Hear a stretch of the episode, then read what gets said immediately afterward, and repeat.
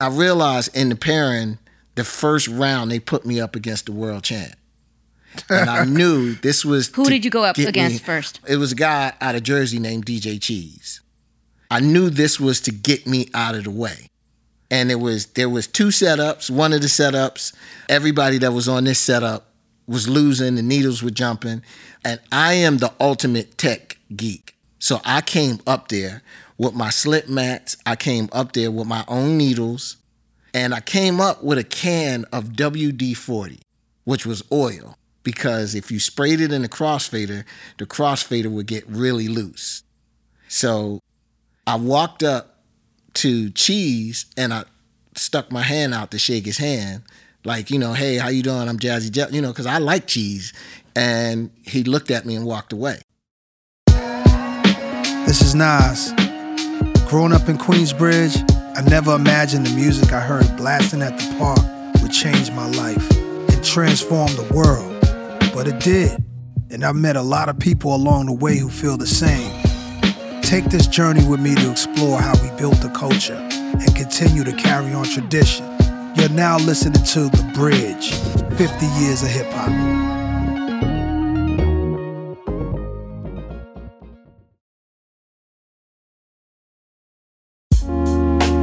Hey, I'm Minya O, aka Miss Info, co host of The Bridge 50 Years of Hip Hop. When you talk to someone as prolific as DJ Jazzy Jeff, you realize there's layers and levels. Jeff's DJ skills didn't just come from his talent and his grind, they were homegrown, quite literally, from growing up in a musical family with deep ties to Philadelphia's soul music scene. Jeff's Philly roots gave him legendary mentors to call on and were a key influence in his musical style from his very first house parties to the world stage. On this episode, Jazzy Jeff talks about his family history, that infamous DJ battle for world supremacy, his partner in rhyme, Will Smith, and a little song they made that every kid in the world could relate to.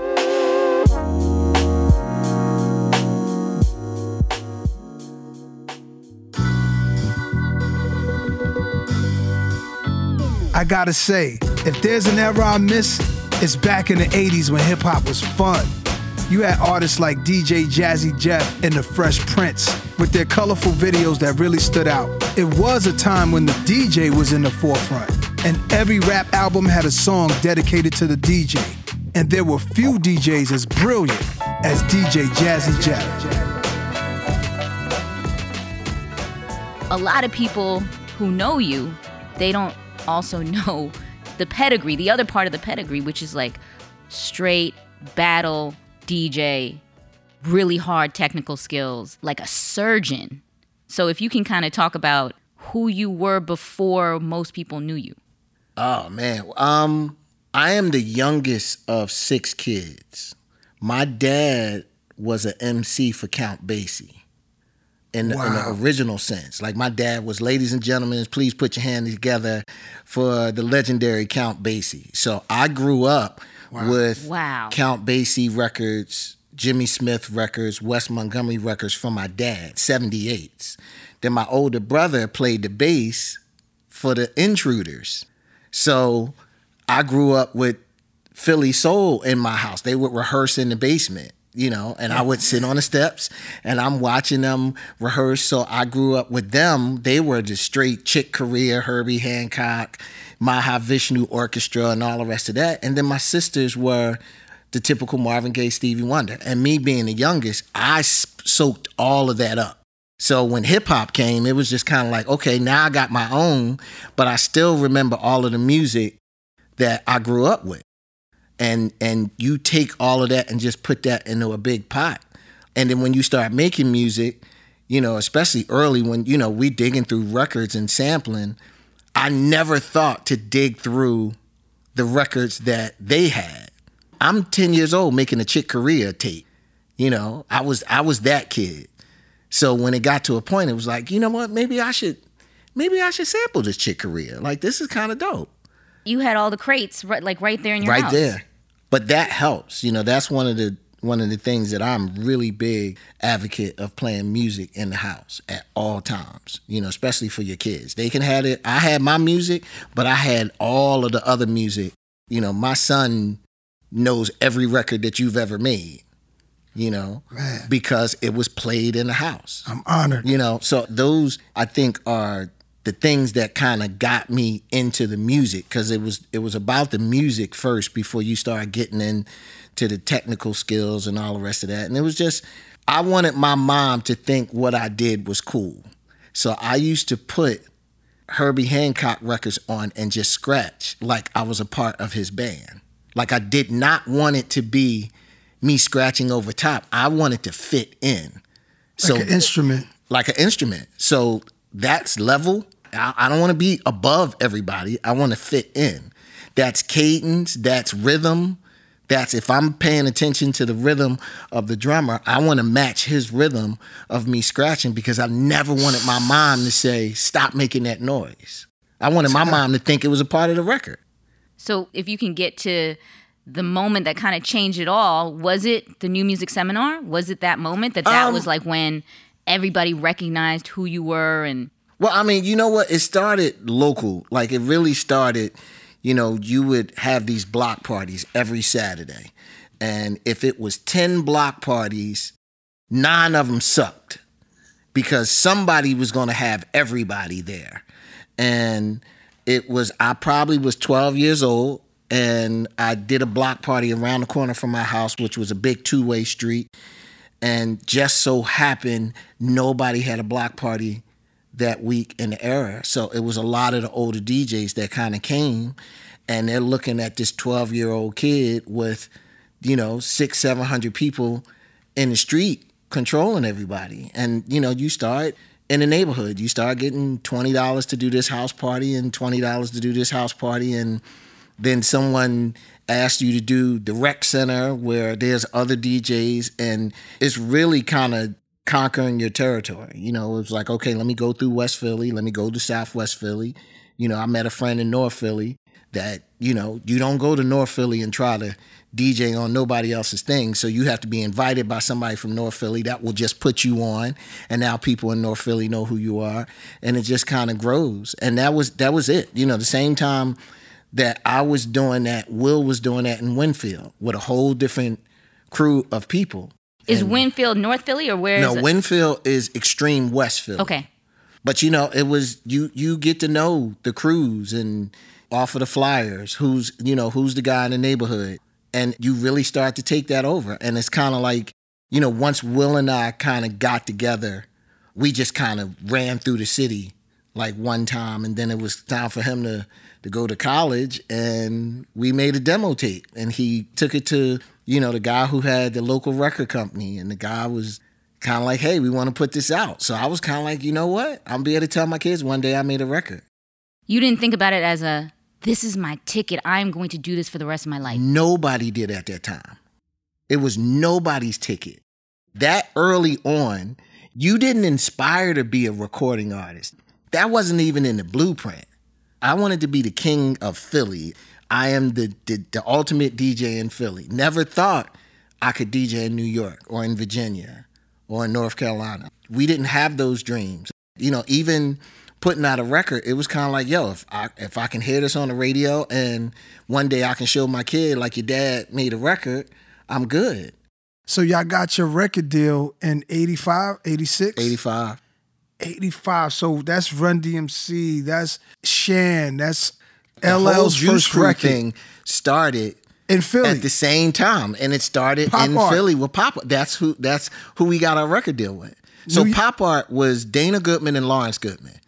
Lawrence Goodman had Pop Art. When Dana was the one that Will took the demo tape to, Dana took it to Lawrence, and Lawrence didn't like it. Lawrence didn't like Girls Ain't Nothing But Trouble. And Dana was like, I'm gonna put it out.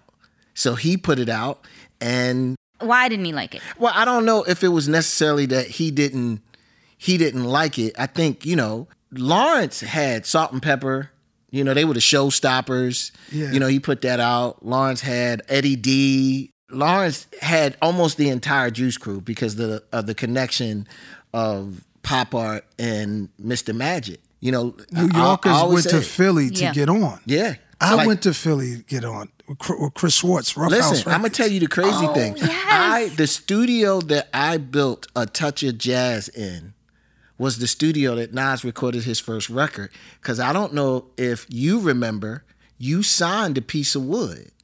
In my studio, I had the Fugees. Yes. I had Nas, everybody that had recorded with Chris Schwartz and Ruffhouse signed the wall. And that was the studio that I had. And I never, which I'm mad when I moved out of the studio, I should have cut that wall and took it with me. But it was everybody's signatures were there. and Lawrence didn't like the record. He didn't like it. It was too soft. Why? No, like- and see that's the funny thing. Back then, it wasn't soft to hard. This was th- this was the beginning. yeah.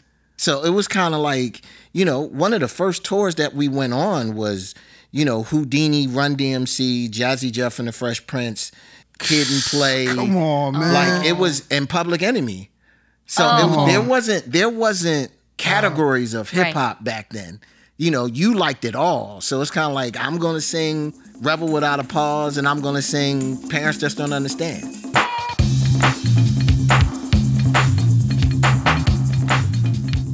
Jeff and uh, Will, you know, and other artists that were that I was buying their records, it didn't seem like an easy thing. Today, you look at it, it's even more easier to get mm-hmm. your music out. But back then, it wasn't like, okay, I'm gonna make it. It was like if I ever get to record something, mm-hmm. I can hold this to remember how good I was at that point in time at this mm. particular thing. But it was no guarantees.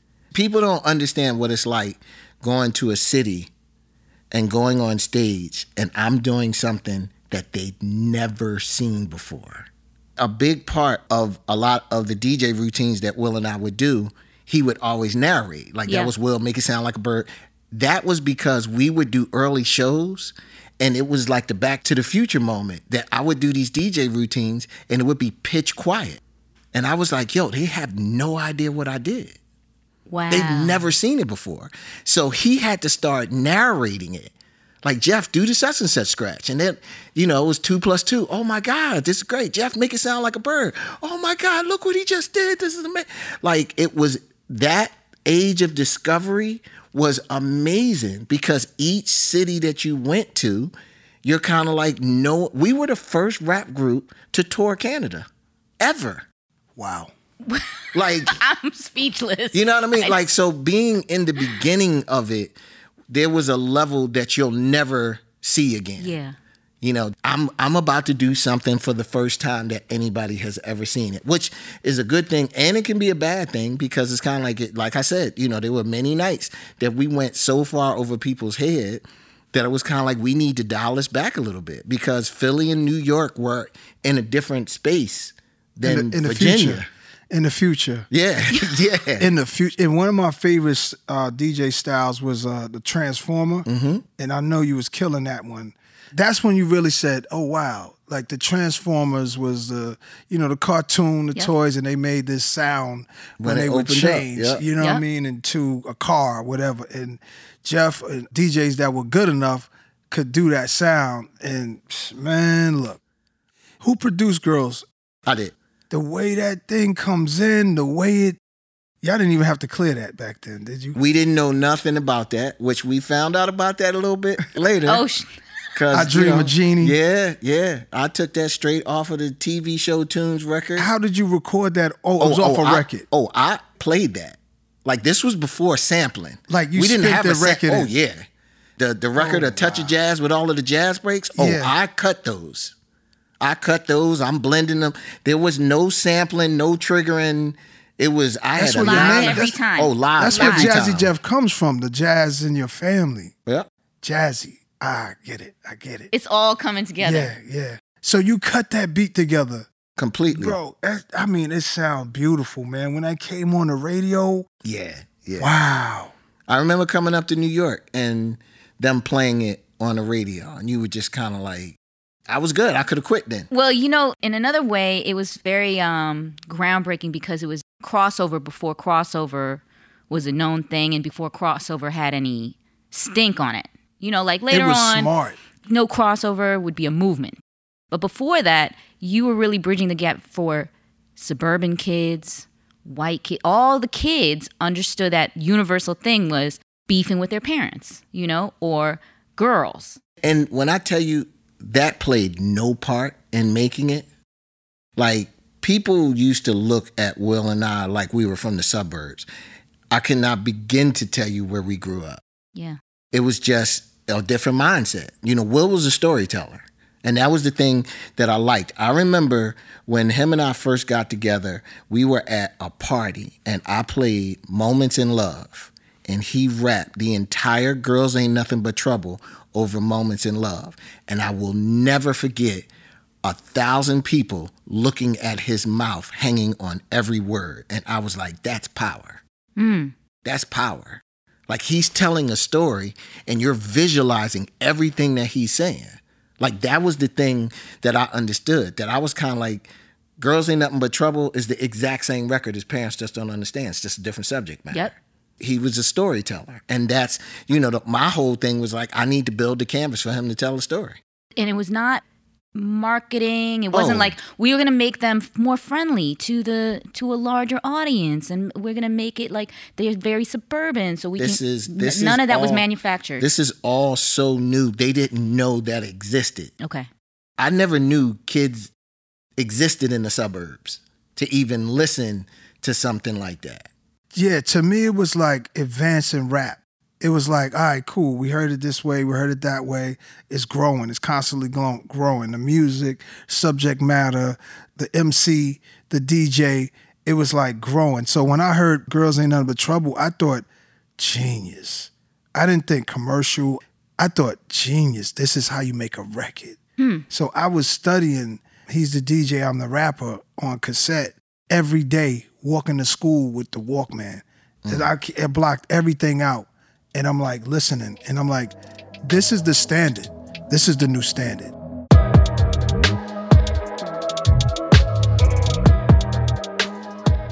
It's so interesting because coming from inside the business, so I'm I'm on the media side uh, in magazines, and we're looking at it as, oh, this is really smart business because it's kind of like, oh, you already have a lot going on in terms of hard, grimy street stories, and you got to tell the other side of the story because there's an audience that just is waiting to be spoken to, right? The other part of it was my perception of Philly and Philly hip hop was so different than what you guys were bringing. Schooly D, mm-hmm. Cool C, Yeah, Steady B. Steady B. Hilltop I mean, Hustlers. just the mm-hmm. hardest, you know, better or for worse, really living it. Let me tell you, when I saw them on the on the album covers and the pictures and write-ons and word ups and all of that, Yeah. I'm like, yo, these dudes is fly. Like they wearing Gucci. I didn't know Gucci made them type of sweatsuits. You know, I didn't know Lecoq Sport. uh, uh, Yeah. I didn't know you could finesse it like that. The bright colors, lots the of like colors was hitting, everything was hitting, and um, I thought New York was like the center of fashion, style, and all these things. I knew I didn't know much about Philly. I didn't know much about Jersey. I didn't know much about all the surrounding or all the other cities. So when we saw them, we was like, we was learning how to dress too. The chains, the this. We was like, oh, they got the herringbone with the the name joint in the middle of the joint. I'm like, this is a different take on the herringbone. you know what I mean? Where were you getting the style from? Where was you shopping? Yeah, you know, like you know where- what's crazy? What what people don't understand? The Philadelphia music scene was what we thought you were doing in New York. what do you mean? Because well, you got to understand, we didn't have any video shows. We would get a Cold Crush tape, a 40th generation Cold Crush tape that you closed your eyes and envisioned you being inside of the T Connection and at this party. So we were making what we thought that was.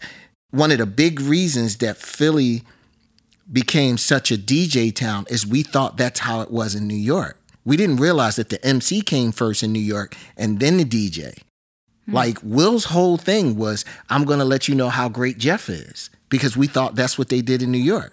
So when we got out, everybody's kind of like, oh my God, the DJ was amazing and he's bigging up the DJ. And we're kind of like, wait, y'all don't do that? Like, we, we were only copying what we thought you guys did. Your You name know. is first in the group, yeah. So was Grandmaster Flash. right? You know, so we, we kind of looked at it like this is the template. And we're just following the template. And it's this, you know, it's the same thing with the hmm. clothes because we didn't have a direct pathway to see what they were doing in Queens or what they were doing in Brooklyn or in the Bronx, we kind of did our own thing.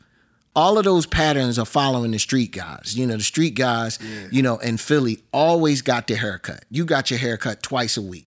You know, you always you I wanted a Fila suit and I want some fresh Filas and I want a crispy shirt and I want it buttoned up. I want a a, a green Lacoste yeah. shirt with some white Lacoste short. I got green Lacoste socks and some Stan Smiths. Like you wanted that yeah. was it. We go out to the park every Sunday and you just pose up.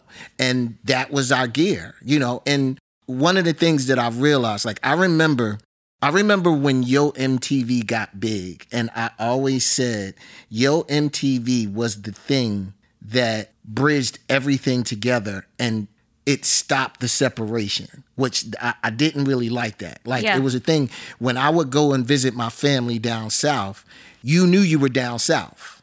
You know, I'm coming down there with a box haircut and I got parts, and everybody's like, ooh, ah, Yo MTV brought the box haircut to the South. Yeah. Yo yeah, MTV yeah, yeah. brought the clothes to the South. So in that time, you know, this is how Philly dressed. I used to love driving from Philly and you drive through New Jersey and the radio changes. Yeah. And then you right. drive to New York and the radio changes. Yeah. We all had the same big records, but you had New York hit records that we didn't have in Philly. Right. You know, we had Philly staples that they didn't have in DC. They didn't play go go in New York right. or in Philly. They played it in Baltimore and DC, though. Right. You know, and I love the fact that each section, as much as we had what we all had, you had your own individuality that I think kind of got changed once. It's like franchising. The minute Absolutely. that somebody franchises something, then we're all eating the exact same recipe. Completely. And that changed. But that that kind of helped you know, our style. You know, once it all started to come together, once we started coming to New York, it was kind of like, you know, there's different there's different slang yeah. in New York. Oh, for there's sure. different swag in New York. And we're different. Like I remember, you know, some of my close friends in New York used to always say, "Man, y'all Philly guys are y'all y'all y'all cute, y'all pretty boys," you know. And I'm kind of like, I'm I, I thought I was supposed to get my hair cut twice a week. I'm supposed to look sharp. You know, I'm supposed to have my creases in my jeans and my my shoes laid out right. But like I said, uh, so much of that comes from street culture, you know, looking at the drug dealers in your neighborhood and what they drove yeah. and how they, you know, it was kind of like I'm able to do the same thing without doing the same thing.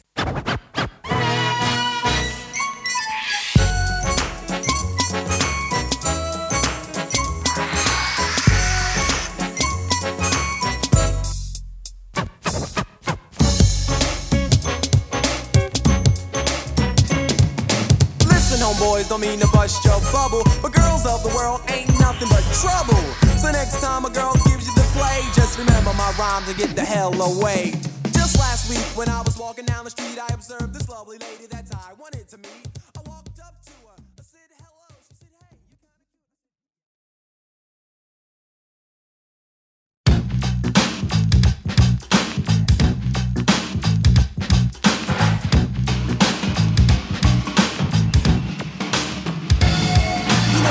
The same no matter time, no place. They don't understand that us kids are gonna make some mistakes. So to you other kids all across the land, there's no need to argue. Parents just don't understand.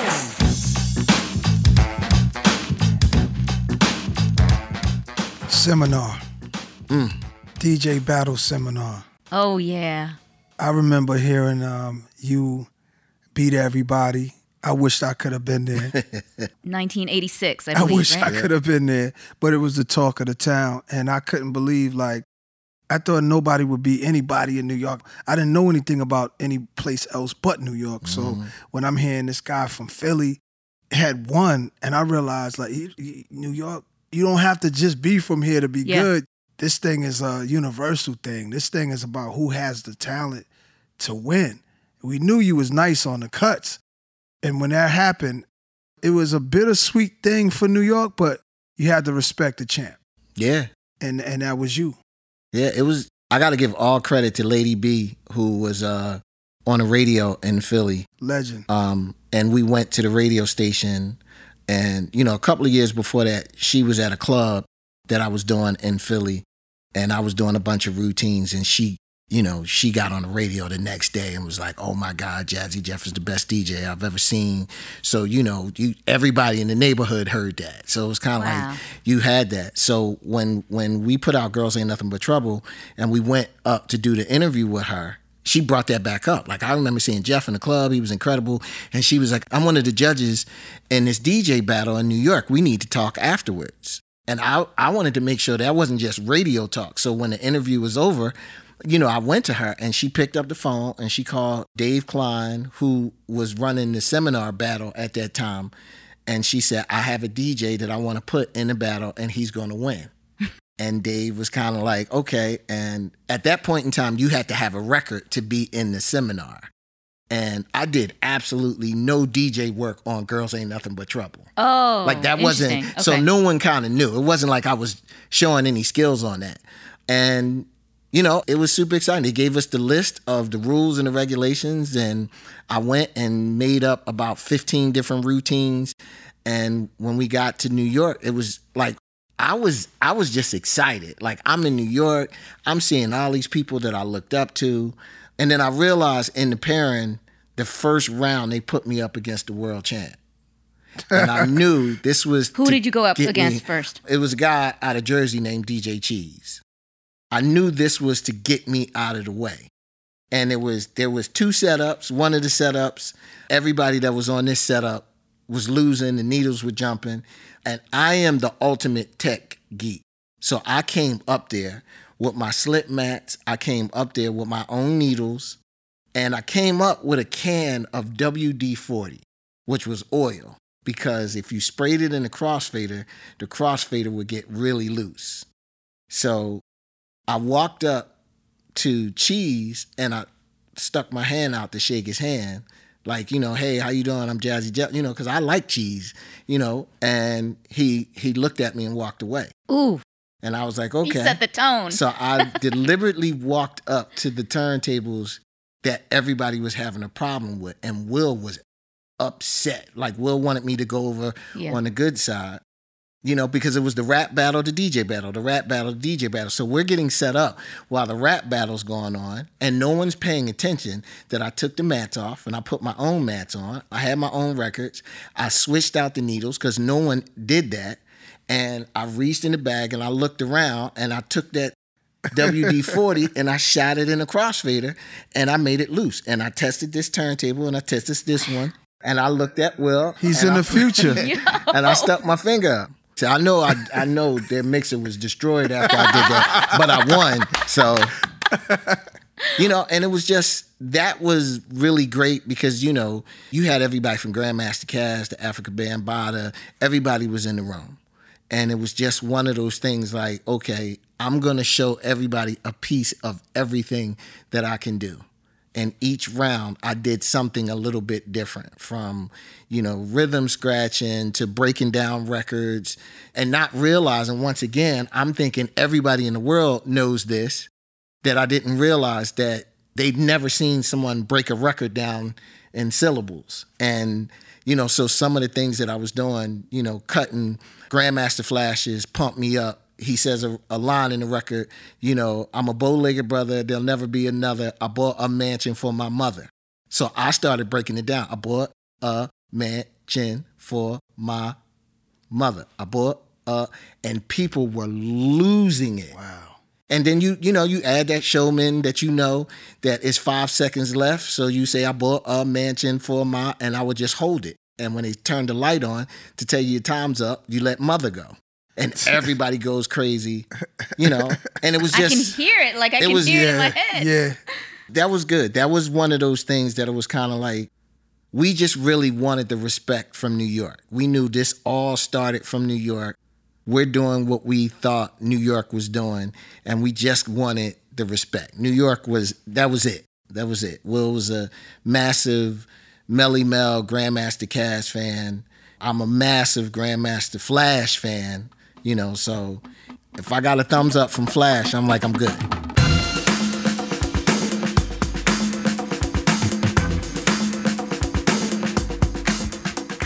now this video comes, this iconic video of parents just on a stand. I remember it was just like The colors. Wow. And, the colors in it and everything was just like smart stuff, man. Yeah, I was a next level, man. Yeah. that was the first rap double album. And it was because I had done a pretty much a whole scratch album. And we were going to mix the two together. And, you know, when we were recording it, someone came up with the idea, why don't we make it a double album? But from the time of us doing that, the reason we were able to put live at Union Square on He's the DJ, I'm the Rapper was because after I won the seminar, we started coming up here a lot because people wanted to see, you know, who was this guy who won the seminar. Hmm. And I remember doing live at Union Square and someone from New York calling me said and they said Mr. Magic is playing it on the radio. Mr. Magic was the host. And he had recorded- it. Oh, wow. And he started playing it on the radio and people started calling and requesting it on the radio and we actually called him and he gave us a copy of the cassette and we put it on the album. Copy of the cassette is on the album from the live show at Union Square. Square. It doesn't get any more hip hop. That you didn't even know. That wasn't a planned No. live No. recording. No. it's not like, No. oh, we're gonna No. make this for. It. Nah, that's hip hop. we didn't even know we were going to do an album, you know, at that point in time. I think, you know, the funny thing is those early days of hip hop, hip hop hadn't become cemented yet. So we were fighting for legitimacy because, you know, we got a lot of flack from the Kool and the Gangs and the gap bands and, you know, especially when you start coming up and you're owning the radio and you got to do a radio show with all of these groups. The one thing that I realized is the energy of hip hop and the crowd participation. Kool and the Gang wasn't telling people throw their hands in the air. So we're walking on stage while you got a full band with two turntables, a mixer, and a microphone, and we're we're shutting the whole thing down. You know, with crowd participation and say ho, and the crowd is saying something back. Like that was really one of the first times that the audience felt like they were a part of the show. Yeah. It wasn't really a lot of love there when the drum machine came out. Drummers were mad. When the synthesizer came out, piano players were mad. You know, it was kind of the same thing. You know, for all intent and purpose, I'm the band. You know, you got a drummer, a keyboard player, and you doing all the rest of this, and they wheel out this card table, and we rock the show and and leave. Like they people weren't really accepting of that. I saw a show, Video Music Box, Jive Party, Mm. you guys, Kool Moe Dee, everybody, and it was electric. And it was special to see these guys because here's all these New York artists for the most part, and then there's you guys and Steady B, and you know Steady B's like he does his thing. I like Steady, bought his records, and, and you know, you guys were like a whole routine, dancers, the whole thing, everything you want to see at a hip hop show at that time, especially gear, the fresh gear, dancers, beatbox, you and him, y'all routine. It was like, yo, you got to step your game up. Yeah. And it was tough. It was like a time period where it wasn't just given to you. Here, go out there and you made it. It was still, you made it, but you still got to bring it. Yeah. What was that night like? Were you guys like, yo, we got some competition that night? We got some, it's Kool Moe Dee at his highest. How you, like me I- now, you know, Kumo I don't D? think we ever thought of the competition. We still had in our mind, we gotta play so we don't get booed. Mm. We weren't trying to beat anybody. We were trying not. It, it was. It was never about another group. It was about the crowd. Right. Like I remember the first time we did Latin quarters, and when we finished the show and walked off, it was dead silent. And Eric B and Rakim went on before us, and they booed them through the whole show. And I was like, "You got the biggest record in New York." And when we walked off and it was quiet, I remember the promoter came up and he said, "I've never seen that." And we were disappointed. And he's like, "No, no, no. I don't think you understand. They boo everybody." So for them not to boo, like they didn't know how to cheer, they just did nothing. And everybody was like, yo, that was the greatest show we've ever seen. and I was like, wow, New York, like we were terrified. Like the live at Union Square, The reason why the DJ set started that show off, Will was terrified to do Girls Ain't Nothing But Trouble. Cause it was like they're gonna boo us. so it's like we're gonna front load this with Jeff, then we're gonna bring out the human beatbox and they're gonna do it, and then we're gonna end with the record. Wow. And that was really so that we didn't get booed. People have no idea that a thing like this was happening. This was hip hop. Yeah. They have no idea. They don't even they can't even probably put their mind around it not going well. What if it doesn't go well? and if it doesn't go and you can have the hottest song out. You can have the hottest song out. Mm-hmm. And this is what I was growing up watching like it's tough. Tough. It's tough, yo. Every day, you're not trying to go out there to win. You're just trying to not die. You are trying to survive. Exactly. You know, even from the house party. I'm playing so they won't fight. yeah. Like they I remember the shower posse going through Union Square snatching people's chains and glasses. And I remember sitting in that cage in top of Union Square watching this. And I'm like, and you're about to send me down there? Like I was like, the I am going to scratch for my life. Yo. Like, and that's that's really what it was.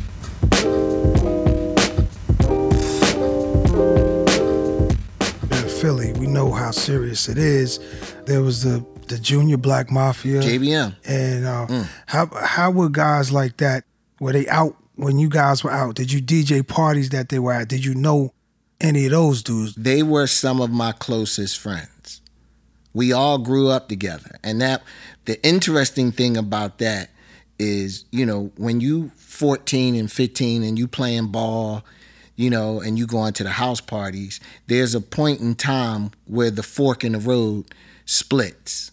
And I got some friends that went to college and played ball. I had a, I lived on a block that I had five guys that I grew up with went into the police force. Oh wow. But I also lived up the street where it was five guys that were head of JBM. So it's wild because it's kind of like my man who's the police officer. We run ball with the JBM guys. You know, because we're you know, we're cool and he's got this crazy, you know, uh uh fight inside of him because of his job.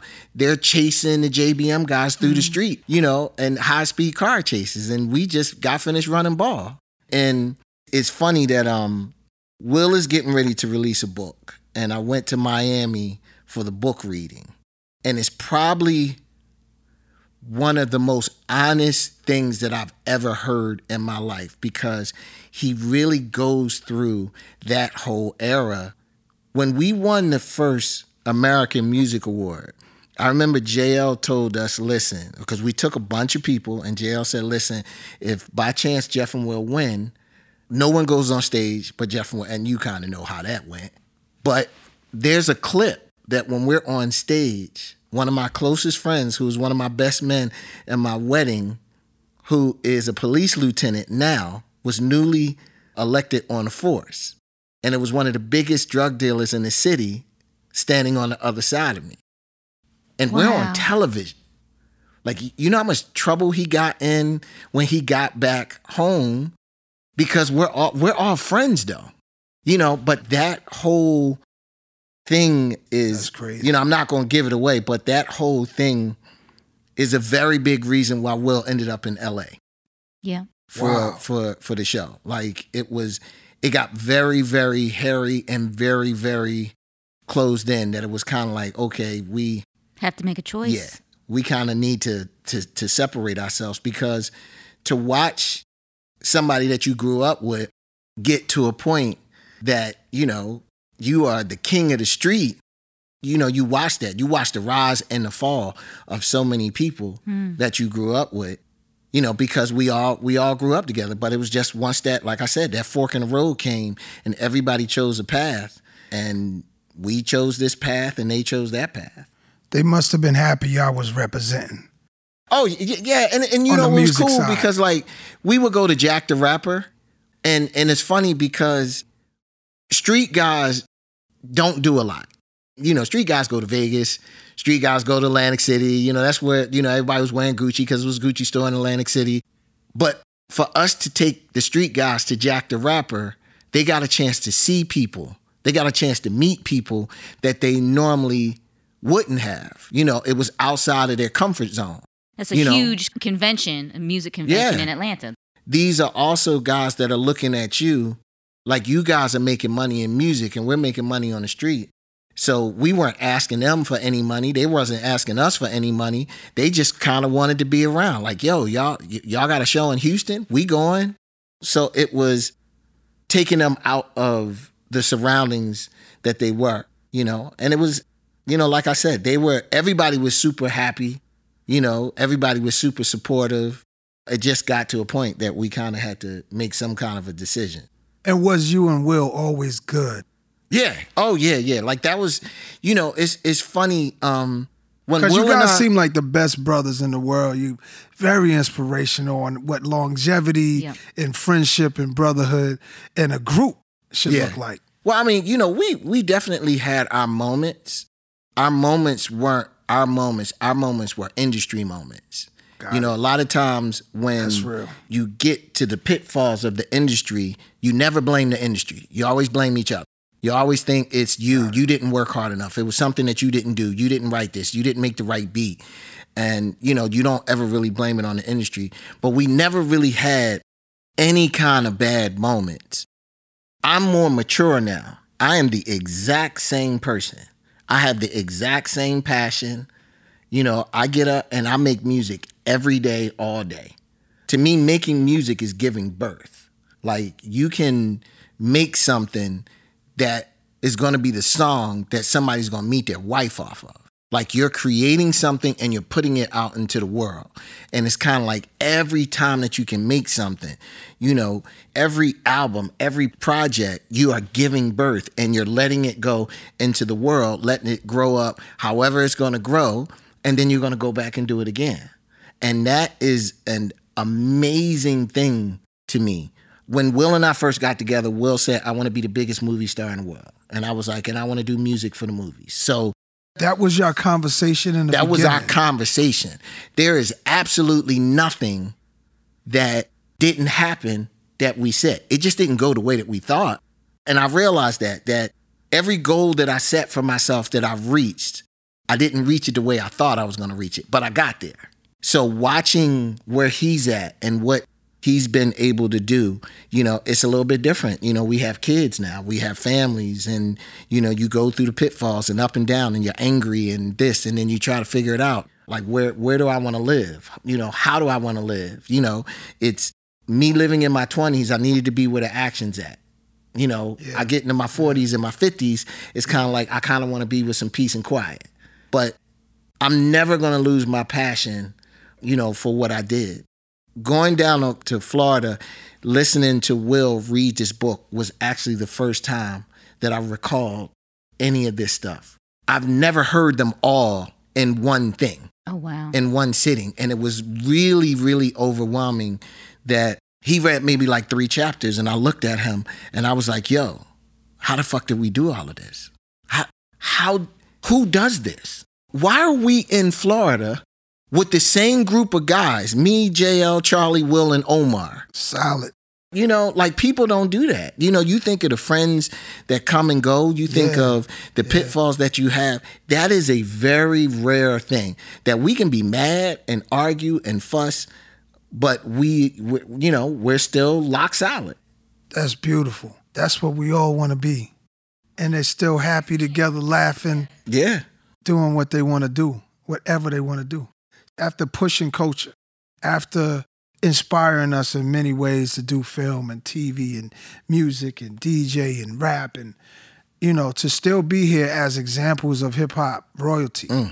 is so important. We need that because you see a lot of other music genres and you see their older guys that are 40s or 50s or whatever and we see in our world they wind up killed or or, or in prison you know? Mm-hmm. It's unfortunate. So when we can see the good ending it's rare.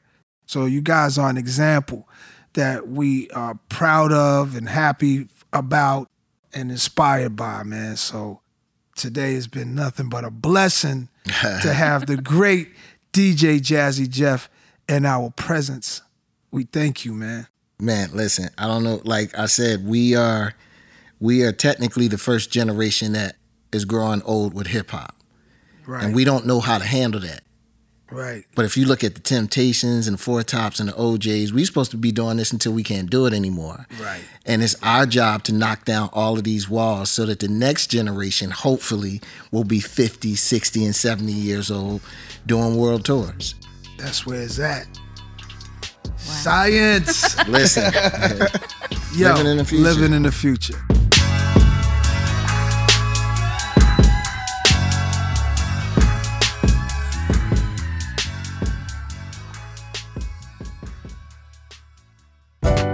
From Spotify, the executive producers are Gina Delvac and Jason Rodriguez, with additional production support from Leslie Guam and Andrea Salenzi. And special thanks to Courtney Holt, Jessica Dow, and everyone at Spotify who helped the bridge come to life. From Mass Appeal, the executive producers are myself, Nas, Peter Bittenbender, Jenya Meggs. Lead producer is Medina Parwana, and associate producer is Serge Jabrija. Our writer is Gabe Alvarez. Samara Langer and Cliff Cristofaro are our editors. Thanks for listening.